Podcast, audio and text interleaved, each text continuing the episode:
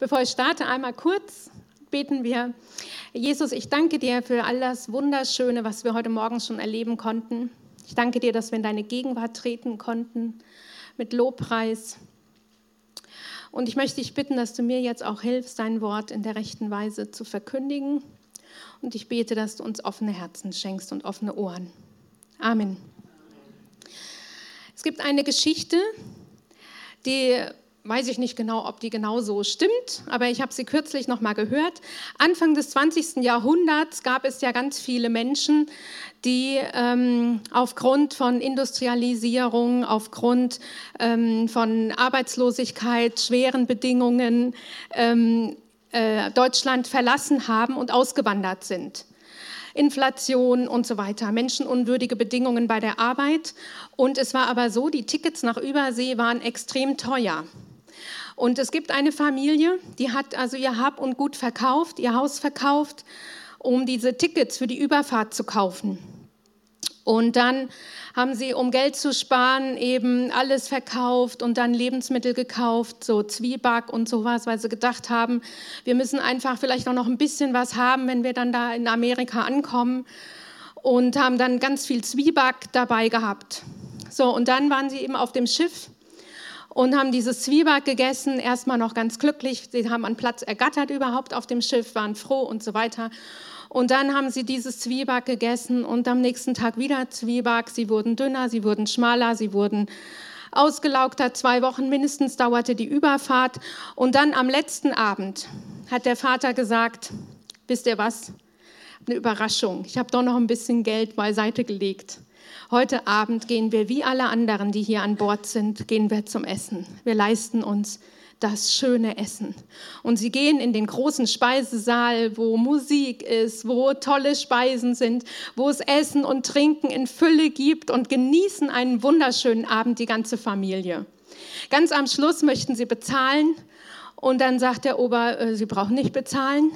Der Preis für das Abendessen war doch im Preis inklusive. Ist das nicht tragisch? Schön, dass Sie sich wenigstens an dem letzten Abend satt gegessen haben, aber dieses ist so ein Bild, wie wir Christen manchmal unterwegs sind. Es gibt ganz viel, was inklusive ist und wir darben und leben so von einem Tag zum nächsten und greifen diese Schätze, die wir eigentlich haben könnten, gar nicht an. Wir lesen Psalm 63. Ein Psalmlied von David, als er in der Wüste war. Gott, du bist mein Gott, ich suche nach dir. Nach dir hat meine Seele Durst, nach dir sehnt sich mein Körper in einem erschöpften und wasserlosen Land. Genauso schaue ich im Heiligtum nach dir aus, um deine Macht und Herrlichkeit zu sehen. Ja, deine Gnade ist besser als Leben. Meine Lippen sollen dich loben. Ich preise dich mit meinem Leben, erhebe meine Hände zu dir im Gebet. Wie bei einem Fest machst du mich satt und froh. Mit jubelnden Lippen preise ich dich. Wir sehen hier, dass der Gott suchende Mensch, sich sehnende Mensch, Gott in seinem Heiligtum findet und empfängt durch die Begegnung mit Gott Sättigung der Seele. Warum sehnt sich David, der diesen Psalm geschrieben hat, nach Gott? Er war, ja, es ist wie, das wirkt wie so ein Widerspruch in sich wenn er sagt, Gott, du bist mein Gott, ich suche nach dir. Gott, du bist mein Gott. Ja, ist er nun sein Gott oder ist er nicht sein Gott? Wieso sucht er ihn denn, wenn er doch schon sein Gott ist? Gott David spricht hier Gott mit dieser unpersönlichen Weise an, dieses Elohim, den Schöpfer, den allmächtigen Gott. Also das heißt, er, David, der ein Mann nach dem Herzen Gottes war, der Psalmen gesungen hat, der alles Mögliche äh, in Gottes Gegenwart schon erlebt hatte, er ist hier in einer Situation, wo er doch sagt, Gott, Gott, du bist doch der Schöpfer, ich glaube, dass du da bist, aber Gott, du bist mein Gott, ich suche dich. Er sucht den Gott, der eigentlich doch sein Gott ist. Er schreibt diesen Psalm, als er in der Wüste Juda war. In der Wüste, wir sehen uns ein Bild davon an, wahrscheinlich war das in der Situation, als er vor seinem Sohn Absalom geflohen war, der eine Verschwörung gegen ihn angezettelt hatte und der ihn umbringen wollte. Und die Wüste, die er hier erlebt, die ist äußerlich und innerlich äußerlich Trockenheit, keine Grün, keine Pflanzen, das, was wir jetzt den ganzen Sommer hatten, ein, eine Hitze, ein erschöpft sein, ein sich suchen nach Wasser, mal so richtig mal ein Bad nehmen wollen, geht hier nicht. Es ist einfach alles heiß, es gibt keine Abkühlung, es gibt kein, keine, ähm, keine, noch nicht mal nachts wird es kühler, es gibt einfach keine Ruhe stickig, Durst, großen Durst. David schreibt, ich habe Durst. Nach dir hat meine Seele Durst und nach mir hat nach dir hat auch mein Körper Durst. Und gleichzeitig ist es ein Bild für das, was seelisch in ihm ist. Meine Seele dürstet nach dir. Äußerlich und innerlich geht es mir gerade gar nicht gut. Ich bin trocken, durstig, ausgedörrt, abgearbeitet, erschöpft. Ich, ich habe Sorgen, ich kann nicht schlafen wegen der Hitze und wegen den Sorgen. Träume wecken mich auf, Albträume vielleicht. Das ist die Situation, die David hier hat und das ist die Situation, die wir vielleicht auch manchmal haben. Unser Körper verschmachtet, vertrocknet, ist so richtig dürre.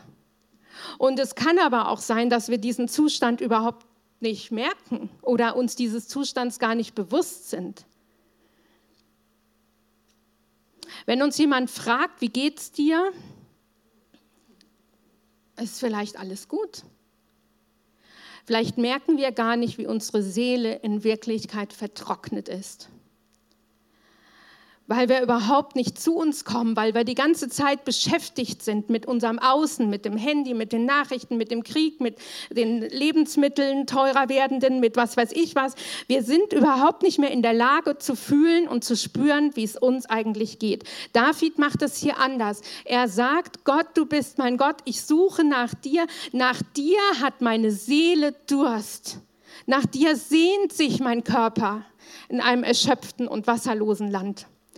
Der erste Schritt ist, den Zustand ehrlich wahrzunehmen und anzuerkennen. Ja, es geht mir jetzt gerade nicht gut.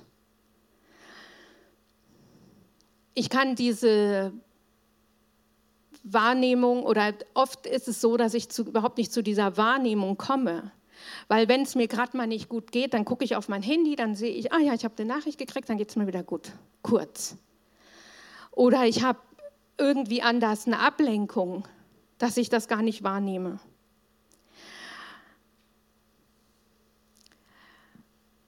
Der C.S. Lewis hat geschrieben, wenn wir uns in uns selbst ein Bedürfnis entdecken, das durch nichts in der Welt gestillt werden kann, können wir daraus schließen, dass wir für eine andere Welt geschaffen wurden.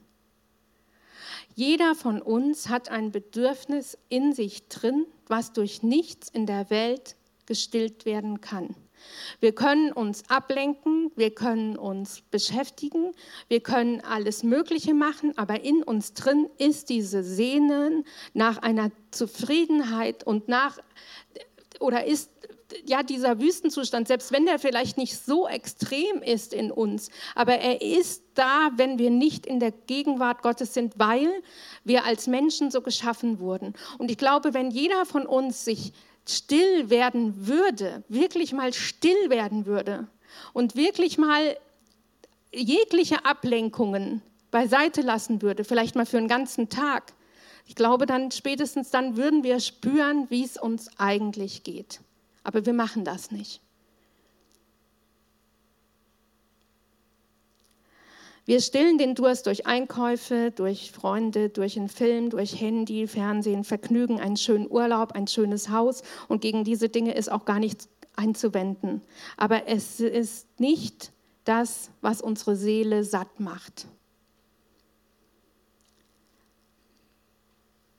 Und selbst wenn wir Christen sind, kann es sein, dass wir diese Sättigung nicht empfinden. David war gläubig. David hatte schon so viel Zeit in Gottes Gegenwart verbracht. Er war ein Lobpreiser, der Psalmen gesungen hat, der mit dem ganzen Festzug unterwegs war und trotzdem war, ging es ihm so.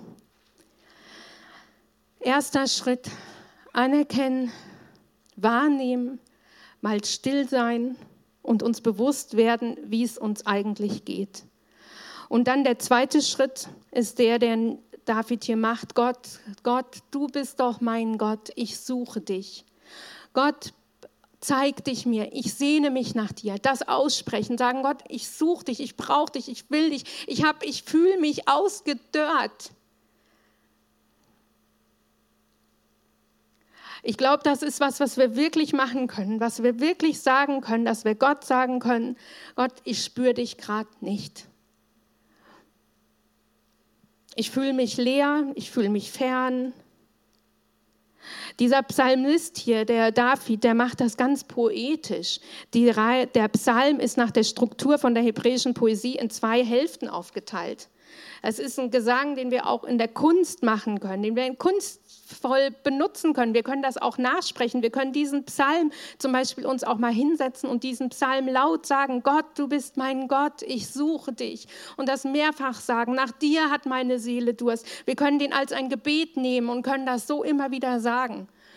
Wir können auch zum Beispiel für uns singen, wenn wir irgendwie unterwegs sind oder wenn wir alleine im Haus sind oder so. Immer mehr von dir, immer mehr. Ich will dich immer mehr. Oder Lobpreislieder, die uns im Kopf rumgehen.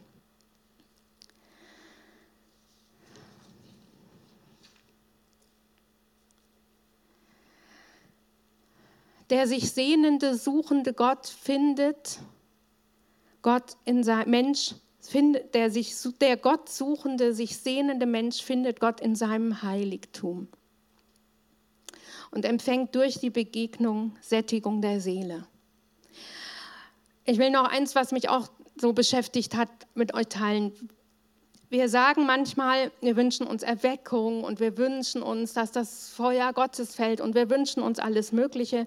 Wir haben vor ein paar Monaten einen Mann kennengelernt, der bei einer Missionsgesellschaft arbeitet und Feldleiter ist für Osteuropa, zuständig ist. Er war mehrere Tage unterwegs in der Ukraine, hat da Gemeinden besucht in den ähm, umkämpften Gebieten und er sagt, in den Gemeinden, die er besucht hat, da herrschen Zustände wie in Apostelgeschichte 23. Die Menschen sind täglich, täglich zusammen und beten, lesen die Bibel, beten, lesen die Bibel und feiern das Abendmahl, treten in Fürbitte füreinander ein. Da passiert gerade das Teil in diesen Gemeinden, die er beschrieben hat, was wir Erweckung nennen würden. Müssen wir ein bisschen vorsichtig vielleicht sein, wenn wir um Erweckung beten. Und ich wünsche mir so sehr, dass wir anfangen, doch Gott zu suchen, auch wenn es uns doch noch so gut geht. Muss es, so, muss es erst so werden, dass alles Mögliche passiert, bis Gott unser Gebet nach Erweckung erhört? Ich wünsche mir, ich will beten, dass Gott uns näher kommt, dass wir ihn suchen, dass wir ihn erleben und dass wir Sättigung unserer Seele erleben. Wo suche ich Gott?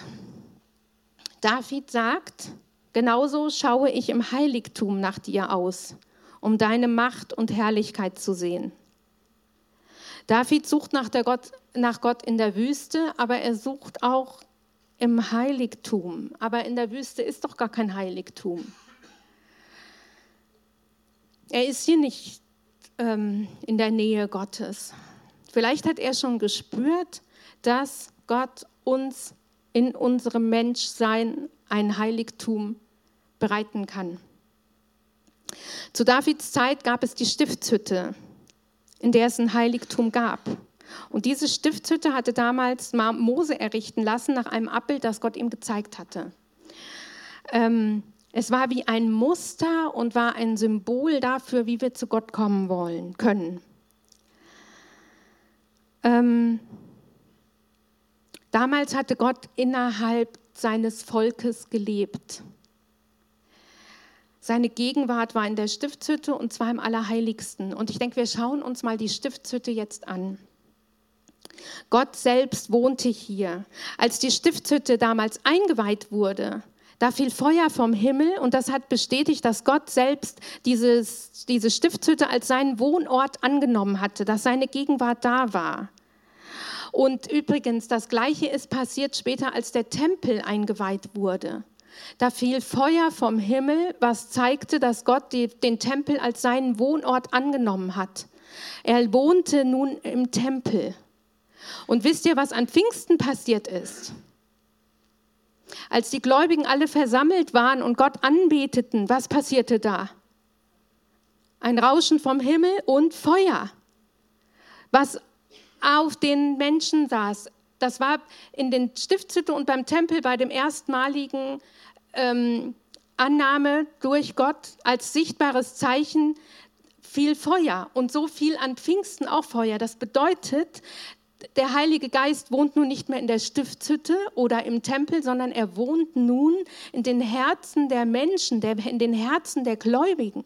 In deinem Herzen und in meinem Herzen wohnt der allmächtige, allergrößte Gott.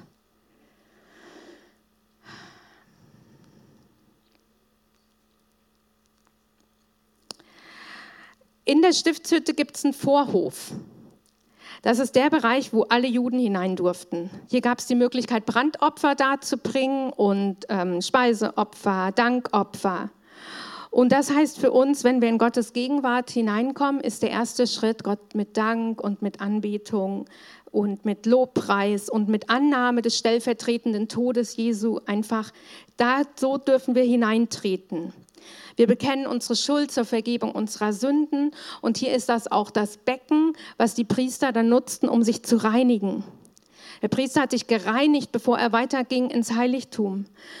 Wir Freikirchler, wir sind manchmal so fromm, wir sagen ja, der Heilige Geist wohnt ja in uns. Ich meine, ist richtig, habe ich auch gerade gesagt. Aber wir denken manchmal, ja, wir haben so eine Verfügbarkeit des Heiligen Geistes in uns. Wir können durch die Straßen marschieren und den Namen Jesu, dann weichen alle Feinde und sonst was.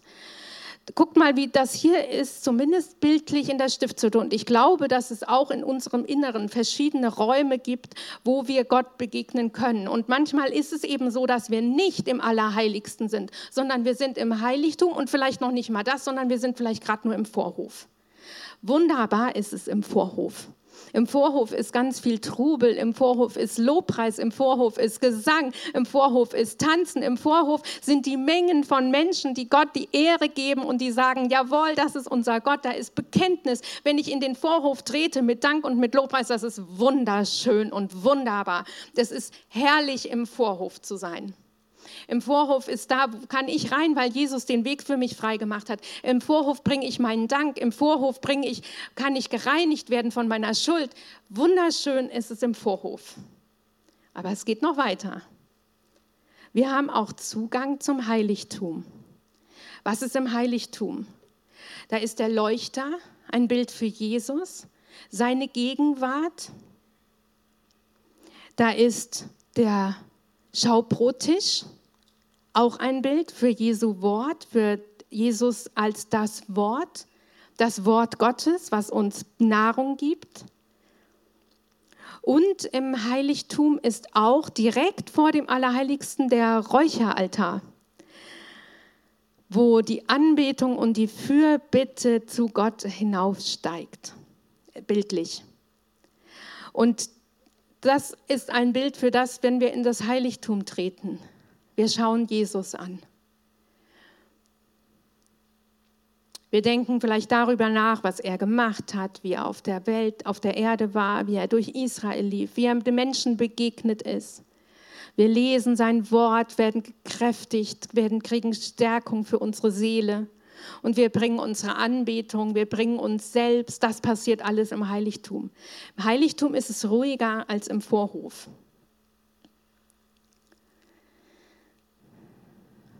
Und dann gibt es noch ein Allerheiligstes. Dahin kommt der hohe Priester nur einmal im Jahr, am Versöhnungstag.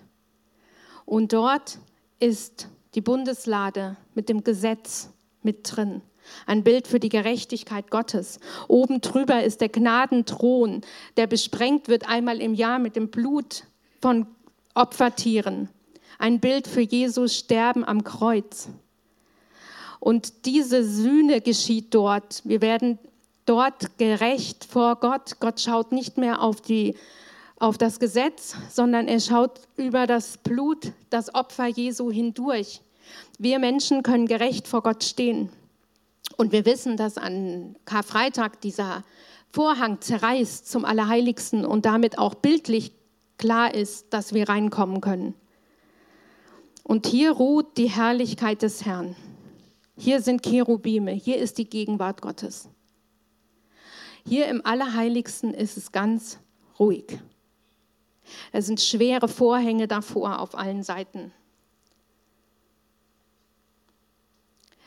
Ab und zu geht das auf, der Vorhang, wenn der Priester rein oder rausgeht oder wenn Wind ist vielleicht. Wobei ich glaube es nicht, dass der groß aufgeht. Wahrscheinlich nur einmal im Jahr, wenn der, wenn der Priester beim Aller, der hohe Priester am Versöhnungstag den Raum betritt.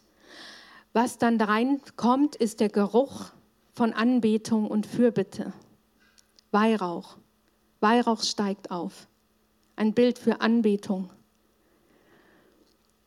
Es gibt also mehrere Schritte, die zu gehen sind, bis wir ins Allerheiligste kommen. Mit Jesu Sterben am Kreuz wird der Vorhang zerrissen. Wir alle haben Zugang. Und in 1. Korinther 6 heißt es, euer Leib ist ein Tempel des Heiligen Geistes der in euch wohnt und den ihr von Gott habt. Ihr gehört nicht mehr um sel euch selbst, um einen, euren, einen teuren Preis seid ihr erkauft. Oder 1. Korinther 3, Vers 17, Gottes Tempel ist heilig und der seid ihr. Wir als Gläubige sind also der Tempel Gottes. Gott wohnt in uns und dennoch gibt es verschiedene Räume der Gegenwart Gottes. Und ja, es ist richtig, ich kann jederzeit, jederzeit zu Gott kommen und ihn anbeten, aber es gibt auch noch ein Geheimnis einer näheren Gegenwart Gottes, wo ich mir manchmal denke, wir haben keine Ahnung davon. Manchen Menschen spürt man ab, dass sie viel Zeit im Allerheiligsten waren, weil sie verändert sind, weil die Gegenwart Gottes sie verändert hat. Und manche denkt man, ja, wunderbar, wir haben halt viel im Vorhof die Zeit verbracht. Ist auch schön. Es, ist, ich, es, es gibt bald nichts Schöneres. Natürlich ist es noch schöner im Heiligtum, im Allerheiligsten, aber es ist wunderschön, wenn Gottes Kinder zusammenkommen, um ihn zu loben und zu ehren. Und das ist ja das, wo er ist, wo er sich offenbart. In Jakobus 4, Vers 8 heißt es, naht euch Gott, dann wird er sich euch nahen. Reinigt die Hände, ihr Sünder. Läutert eure Herzen, ihr Menschen mit zwei Seelen. Komm in Gottes Gegenwart, indem du die Schritte gehst. Komm in den Vorhof mit Dank, in der Annahme des, des Blutes Jesu und bete ihn an vor dem Heiligtum, im Aller, vor dem Allerheiligsten. Bring Fürbitte. Und dann genieß einfach die Zeit in Gottes Gegenwart. Ja, das war jetzt ganz viel Theorie. Wie kann man das praktisch machen? Ja, nicht so einfach, gell? Wenn in unserer unruhigen Zeit.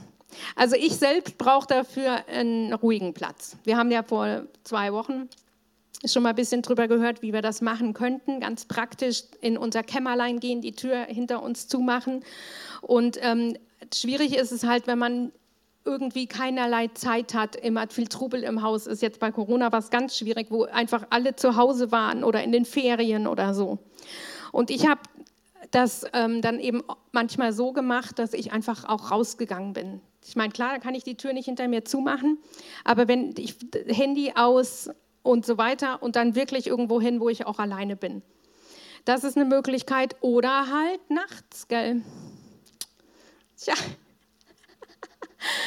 nicht so einfach. Und da merken wir schon, dann brauchen wir einfach auch viel Disziplin.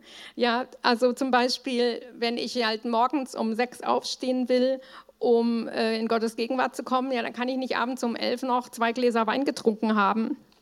Dann ist es echt schwer.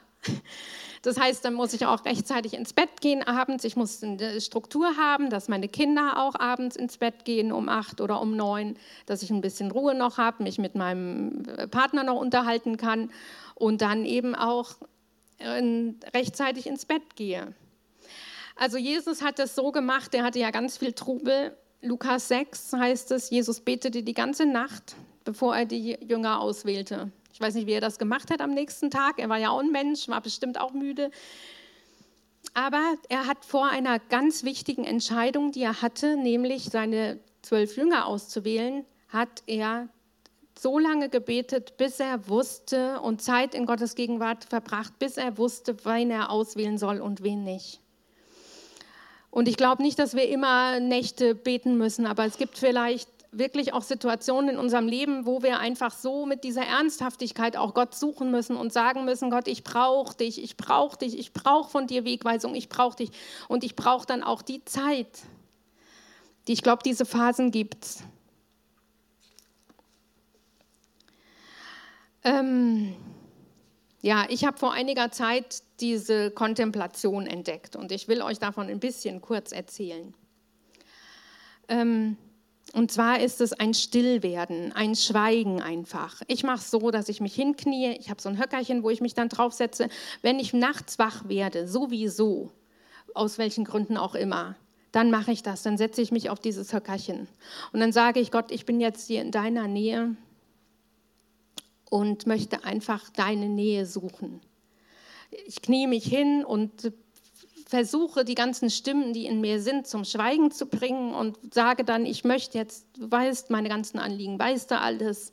Ich möchte aber jetzt einfach nur dich suchen. Ich möchte dich ansehen. Ich möchte jetzt einfach darüber nachdenken, wie gut du bist, wie groß deine Liebe ist, wie wunderbar du bist und möchte jetzt einfach Ruhe finden bei dir. Sättigung meiner Seele.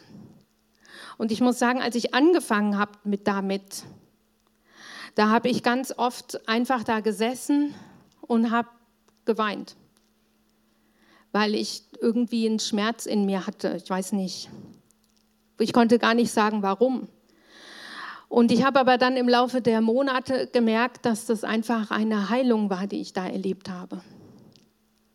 Und es ist ein Gewahrwerden einer selbst, eines sich des eigenen in der Gegenwart Gottes.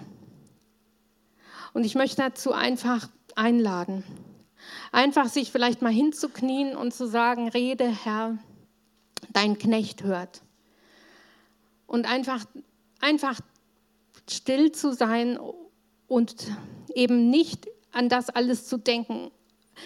Es ist, mir hat einer mal gesagt, wenn du dann die ganzen Menschen im Kopf hast, die dir doch so ein Anliegen sind, dann geht, wenn du dann in Gottes Gegenwart bist, dann kannst du doch auch einfach diese Menschen mit in Gottes Gegenwart nehmen und den Namen Jesu auf diesen Menschen legen, bildlich gesprochen, und sagen, Herr, ich bringe dir einfach diesen Menschen. Und guck mal, das ist auch genau der Weg vor dem Allerheiligsten ist Fürbitte, Anbetung und Fürbitte. Der Weg dahin ist Anbetung und Fürbitte. Auch Fürbitte. Fürbitte ist nicht erst nur im Vorhof oder so, sondern Fürbitte, das ist ja das, was uns so tief berührt, unsere, unsere Menschen, unsere Anliegen, die wir haben. Guck mal, der junge Samuel, der im Heiligtum schlief, war ganz in der Nähe vom Allerheiligsten. Und er hat gesagt, rede Herr, dein Knecht hört. Teresa von Avila, die das ganz viel praktiziert hat, die hat gesagt, wenn ich früher verstanden hätte, dass so ein großer König in meiner Seele wohnt, hätte ich mich nicht, hätte ich ihn nicht so oft allein gelassen, sondern ich hätte mich an seiner Gegenwart erfreut und ich hätte darauf geachtet, dass er sich in meiner Seele wohlfühlt. Wenn ich früher verstanden hätte, dass so ein großer König in meiner Seele wohnt, hätte ich ihn nicht so oft allein gelassen. Und ich hätte mich an seiner Gegenwart erfreut und ich hätte darauf geachtet, dass er sich in meiner Seele wohlfühlt.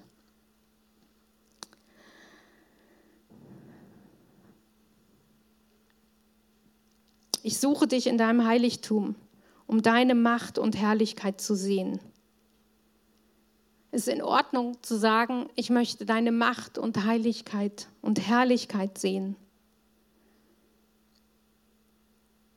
In der Offenbarung lesen wir, was Johannes über die Zukunft enthüllt worden ist. Und er schreibt, danach sah ich eine riesige Menschenmenge aus allen Stämmen und Nationen Sprachen und Kulturen. Es waren so viele, dass niemand sie zählen konnte.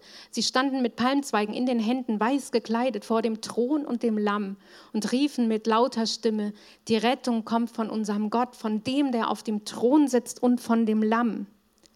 Weiter heißt es in Offenbarung 22, also erstmal diese Menschen, alle Menschen sind eingeschlossen aus allen Nationen. Es ist nicht mehr den Juden nur vorgegeben, auch wir dürfen da mit dabei sein.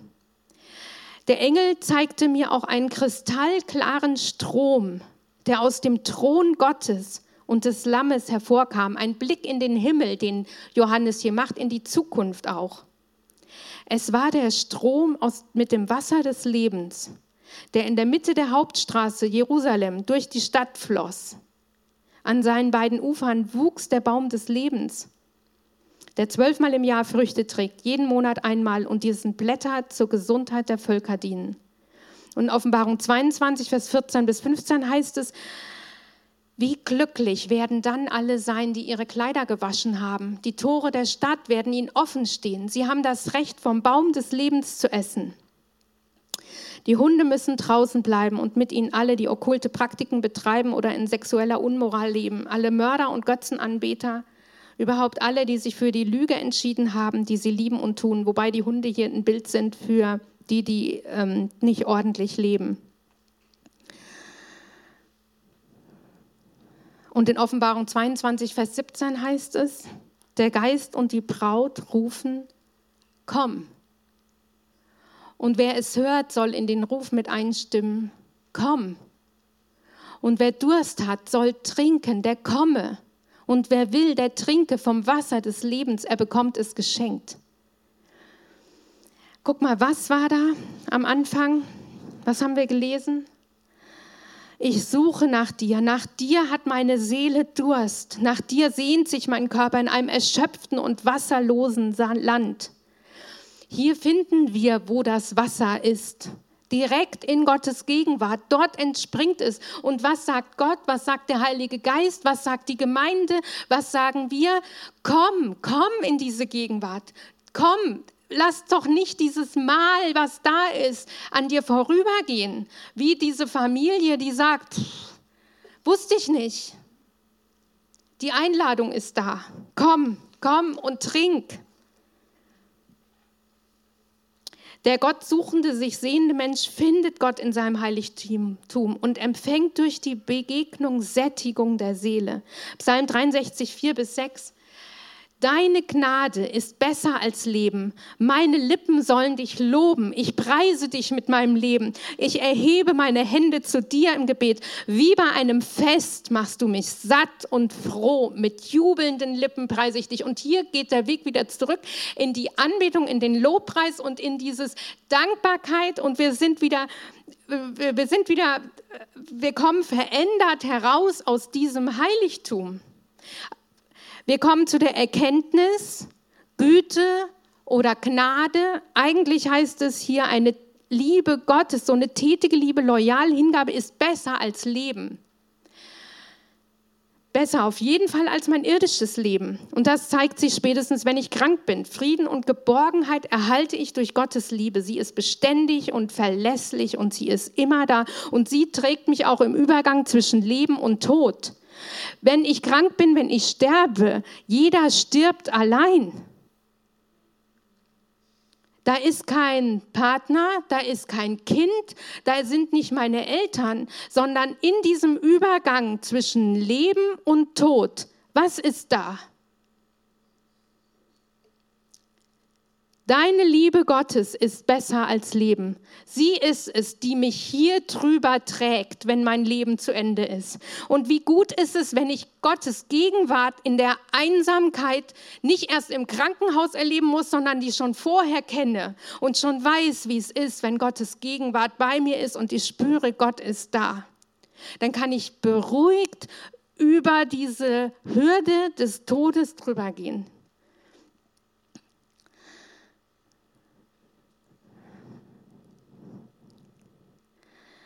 Meine Lippen werden dich rühmen.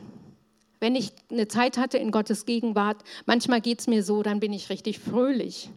Manchmal komme ich, weine und gehe raus fröhlich. Ist nicht immer so, aber manchmal sage ich, ja, du siehst mir, wie es mir geht und oh, ich brauche ein bisschen mehr Freude. Und Gott gibt das. Meine Lippen werden dich rühmen, loben, preisen, rühmen. Ich preise dich mit meinem Leben. Und das ist ausfüllend, zeitlich und räumlich. Es ist nicht einfach nur, wie manche übersetzen, mein Leben lang, sondern es ist so eine Hingabe meines Lebens. Wenn ich Gott erlebt habe in seinem, wie er ist, dann möchte ich immer ihn haben. Ich möchte ihn mit meinem ganzen Leben preisen. Und ich werde, meine Seele wird gesättigt. Deine Nähe sättigt den Hunger in mir. Wie bei einem Fest machst du mich satt und froh. Und wieder mit jubelnden Lippen preise ich dich.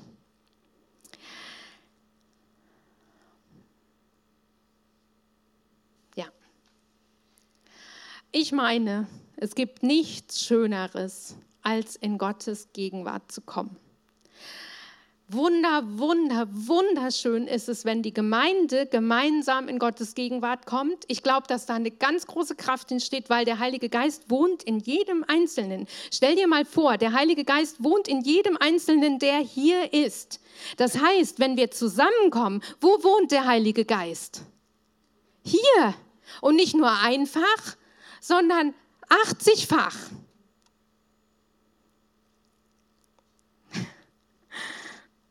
Schön. Und darüber hinaus gibt es aber auch das, dass ich vielleicht alleine Gottes Gegenwart vielleicht manchmal auch noch in einer größeren Tiefe erlebe. Ich glaube, das gibt es auch in der Gemeinde. Aber manchmal ist es vielleicht auch alleine, dass ich wirklich Gottes Gegenwart sehr stark merke, wie er mein Innerstes heilt. Es ist beides. Aber das alleine gehört dazu. Es ist nicht nur hier am Sonntagmorgen. Weil dann frage ich mich, wo wohnt denn der Heilige Geist zwischen Sonntag und Sonntag? Er wohnt ja auch während der Woche in mir. Da will ich ihm doch auch begegnen. Tritt in den Vorhof mit Dank und mit Lobpreis. Bitte ihn um Vergebung deiner Schuld.